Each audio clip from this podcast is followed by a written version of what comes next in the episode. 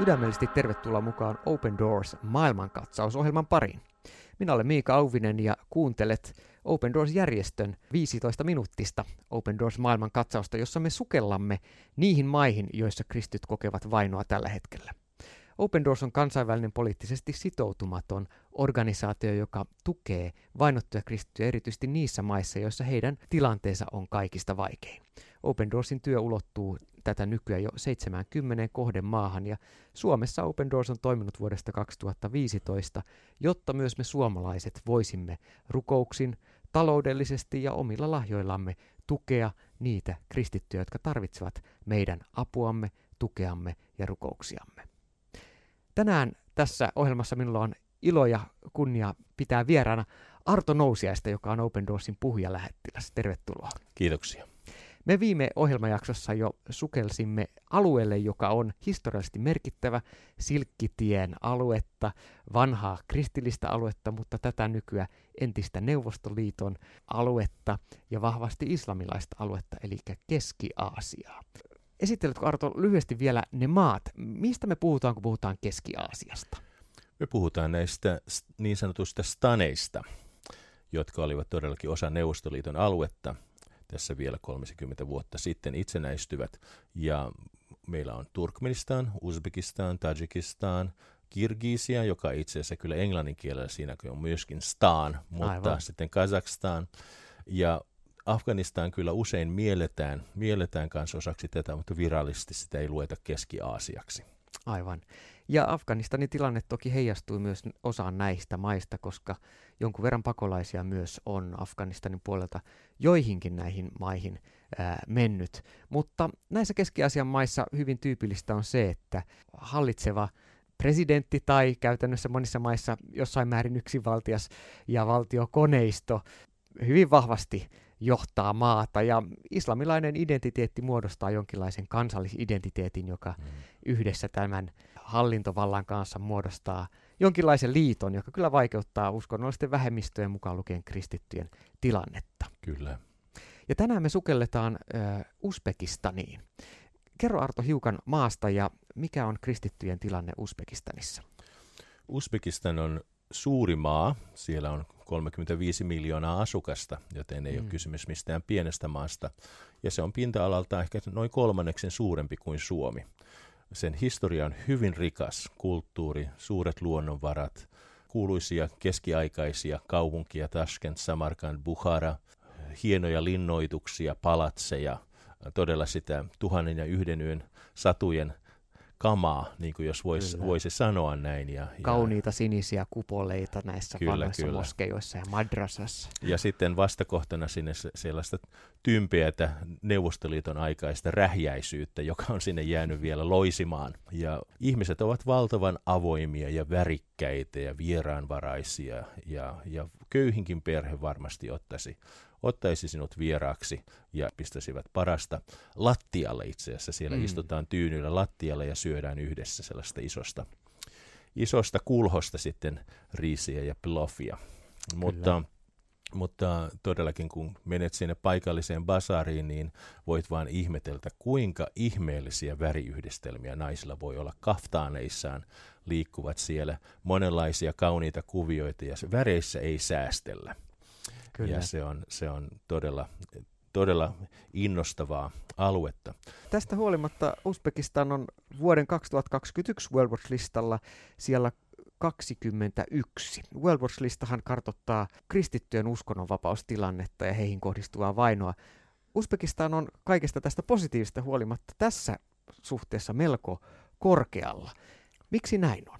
No tärkeimpänä syynä on todellakin tällainen itsevaltainen hallinto, joka, joka oli saman johtajan alaisuudessa sieltä 90-luvun alkupuolelta lähtien ihan tähän vuoteen 2016 asti, jolloin, jolloin sitten tämä entinen, entinen presidentti kuoli ja uusi presidentti tuli tilalle ja, ja siitä lähtien on ollut sellainen varovainen odotus siitä, että ä, alkaisi tulla lisää vapautta ja se vapaus on alkanut tulla hyvin hiljakselleen sieltä varovaisesti pieniä avautumisia ja muun muassa seurakuntia, joita mä itse tiedän siellä, niin he ovat joutuneet todellakin kokoontumaan aika salaisti kodeissa, pienissä ryhmissä ja olemaan hyvin hiljaa, hiljaa näistä asioista. Mielenkiintoisena asiana ehkä meille suomalaisille saattaisi olla, että me pidetään kokoontumisvapautta hyvin itsestään selvänä, mutta monet monet vuodet ää, meidän uskovamme siellä, jos he halusivat todellakin kokoontua ja tehdä jotain sellaista vähän isompaa, niin he saivat sitä tehdä ainoastaan joidenkin juhlien perusteella, että nyt on jonkun syntymäpäiväjuhlat ja siellä varmaan nimipäiviä taideta viettää, mutta niitäkin varmaan oltaisiin vietetty, jos niitä olisi ollut. Ja, ja on, on häitä ja hautejaisia ja, ja kansallisia juhlapäiviä, joten he pystyivät suuremmalla joukolla kokoontumaan ainoastaan noina aikoina jonkun muun verukkeen tekosyyn pohjalta. Ja, ja nyt tällä hetkellä sitten tilanne Uzbekistanissa ei ole mitenkään edelleenkään helppo ja ennen kaikkea uskovat, jotka ovat kääntyneet islamista kristinuskoon, he, he, he kokevat voimakasta painetta sukujensa ja yhteisöjensä taholta ja se, se tilanne ei ole juurikaan helpottunut, mutta täytyy muistaa, että kysymys on alueellisista asioista.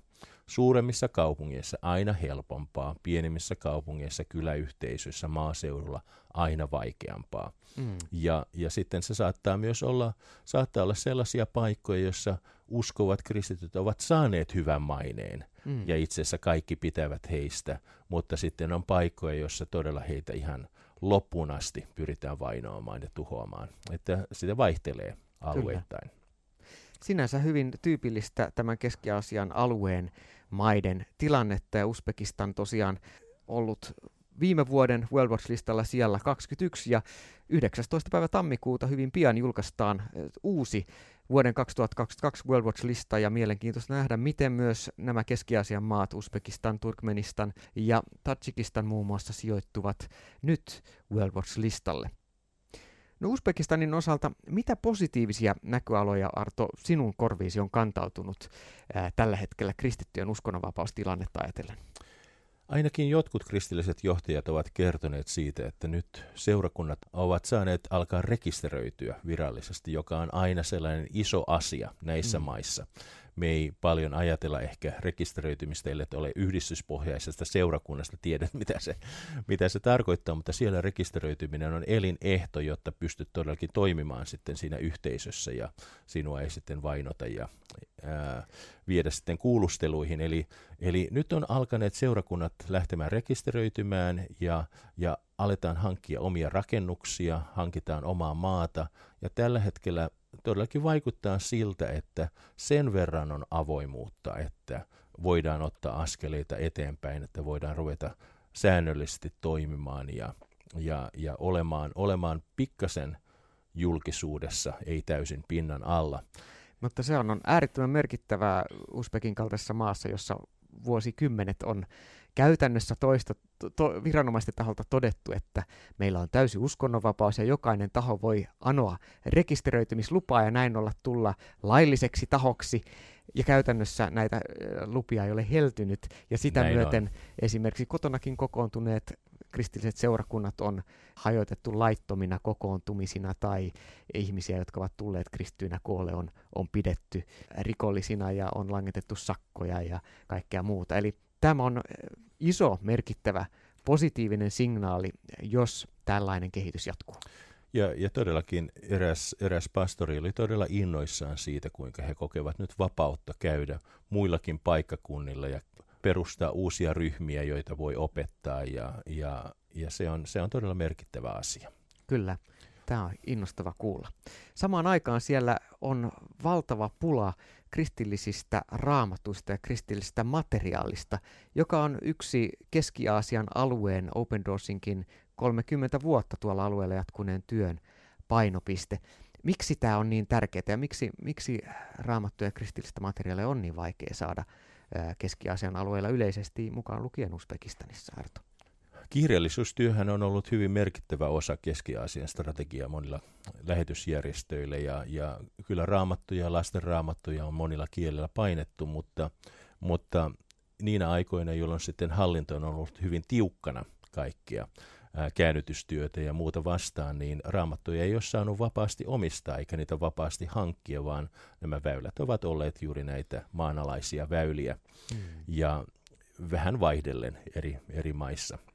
Mutta Open Doorsin strategiaan tällä hetkellä kuuluu antaa uskoville opetuslapseusmateriaaleja muistikorteilla mm. ja myöskin antaa tällaisia pieniä laitteita, joilla voidaan kuunnella, kuunnella sitä, mitä näillä muistikorteilla on. Ja tavoitteena on, että he itse pääsisivät oppimaan raamattua, kenties oppimaan jotain ihan kristillisen elämän perusasioista ja, ja teologiasta, että he eivät ole pelkästään sen varassa, että pystyisivät kokoontumaan tai heillä olisi joku kouluttamaton johtaja, joka ei osaa myöskään opettaa heitä kunnolla. Mm. Eli pyritään vahvistamaan kristittyjen kypsyyttä ja monet ovat todellakin kiitelleet runsaasti saamistaan korteista ja laitteista – ja moni uskova on saanut apua ja rohkaisua niistä. Ja mulla on tässä muutamia esimerkkiä, muun muassa tällainen Nilufer-niminen nainen, joka koki perheessään valtavan suuren surun viime aikoina ja hän, hän menetti lapsensa ja, ja hän ei voisi saada enää lapsia uudestaan ja, ja hän, hän sai muun muassa kirjallisuutta, jonka kautta sitten hän koki, että Jumala kutsuu häntä. Mm. Jumala välittää hänestä, Jumala kutsuu häntä ja, ja se täysin muutti hänen näkökulmansa elämään. Ja, ja toisena esimerkkinä voisi ottaa esimerkiksi tämän erään pastorin, joka on, on pystynyt tekemään työtä sitten paimentolaisten kanssa, koska tällä mm. alueella kumminkin löytyy eri paikoista, eri maista myös paimentolaisyhteisöjä, jotka seuraavat laumojaan eri paiko- paikoilla siellä Arolla. Ja he ovat pystyneet aloittamaan ihan uusia uskovien ryhmiä paimentolaisten keskuudessa, koska he eivät ole sidottuja koko ajan siihen samaan paikkaan, vaan he siirtyvät vuoden aikojen mukaan eri paikkoihin ja heillä on sitten näitä vastaanottimia ja muistikortteja ja he kuuntelevat yhdessä saarnausta ja opetusta ja, ja, ja tällaisten ryhmien perustaminen heidän parinsa on ollut ihan mullistava mm. asia. Sitten eräs toinen tarina liittyy siihen, kuinka eräs uskova sisar sai näitä muistikortteja ja laitteita ja hän alkoi vierailla sukulaistensa luona. Ja näissä pitkissä keskiaasialaisissa illallisissa ja, ja syöntitilaisuuksissa, jossa todella vietetään pitkään aikaa keskenään. Ihan tällainen pieni kommentti, että opin siellä tuntemaan, että tällaisen sosiaalisen kanssakäymisen maailmanmestareita – Kyllä. varmaan asuu juuri näissä maissa. Että mm. Itsekin opin jotain siitä, että kannattaa vain ottaa rennosti ja istua alas ja viettää paljon aikaa. Minusta ei ole koskaan tullut kovin hyvä siinä näin, mutta näen sen arvon uudella tavalla siitä, mitä opin. Mutta hän joka tapauksessa antoi äitinsä kuunnella näitä äänitteitä ja, ja hänen äitinsä oli tällainen kansanparantaja, shamani, mm. joka oli henkien avulla pyrkinyt parantamaan ihmisiä, mutta kun he kuuntelivat Jumalan sanaa, niin hän pelastui, mm. vastaanotti Jeesuksen pelastajakseen ja lopetti tällaiset henkien parannuskeinot. Ja, ja nyt hän kertoo kaikille, että hän uskoo Jeesukseen. Mm, amen. Nämä on hienoja ja rohkaisevia kertomuksia ja myöskin muistutuksia siitä, että evankeliumi menee eteenpäin jopa alueella, jossa lukumääräisesti arvioiden on vain noin 300 000 kristittyä kaikissa näissä Keski-Aasian maissa yhteensä. Ja todella sinulla on hyvä kuulija mahdollisuus olla tukemassa Open Doorsin työtä, mahdollistaa se, että voimme olla viidellä eri strategisella painopisteellä tukemassa näiden Keski-Aasian alueena tunnettuiden maiden kristittyjä. Teemme sen painopistealueiden kautta, jotka ovat opetuslapseuttaminen, hengellinen ja taloudellinen tuki, nuoren sukupolven varustaminen, kestävyyteen kasvattaminen ja sitten evankeliointityö. Ja näiden kautta saamme tukea sitä, että evankeliumi edelleen tavoittaisi yhä uusia ihmisiä, jotka voisivat löytää Jeesuksen rakkauden ja myös vapautua pimeyden vallasta. Olet kuunnellut Open Doors maailman katsausta ja täällä on ollut äänessä tänään Open Doorsin puhuja lähettiläspastori Arto Nousiainen. Kiitos Arto, Kiitoksia. että mukaan. Ja minä olen Miika Auvinen ja sinulla on mahdollisuus kuunnella jälleen Open Doors maailmankatsausohjelmaa viikon päästä. Silloin jatkamme keskustelua Arto Nousiaisen kanssa Keski-Aasian alueen kristittyjen tilanteesta. Siunausta viikkoon ja kuulemiin.